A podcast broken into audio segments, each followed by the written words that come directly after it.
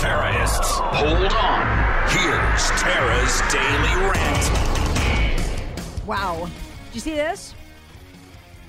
Norfolk Southern skipped the, you know, the railroad there in the uh, Palestine debacle. I don't know what to call this.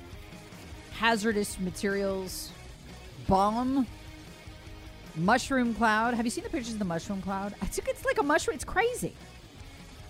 Norfolk Southern was supposed to join federal, state, and local officials at the Ohio Town Hall to talk about it, and at the last minute, they declined. They didn't show up to answer questions.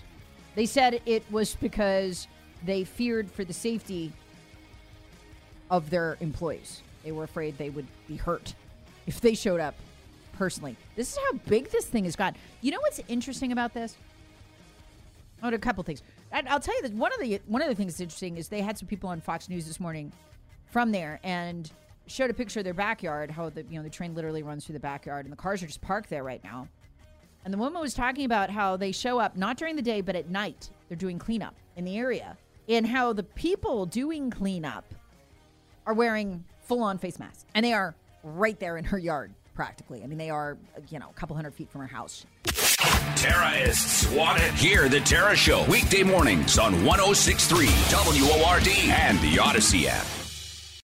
Baseball is in full swing. NBA playoffs are heating up, and your NFL team is gearing up for training camp. Listen to the latest on the teams you love here on the Audacy app. The biggest sports radio stations in the country, providing unrivaled local coverage of their teams, all in one place.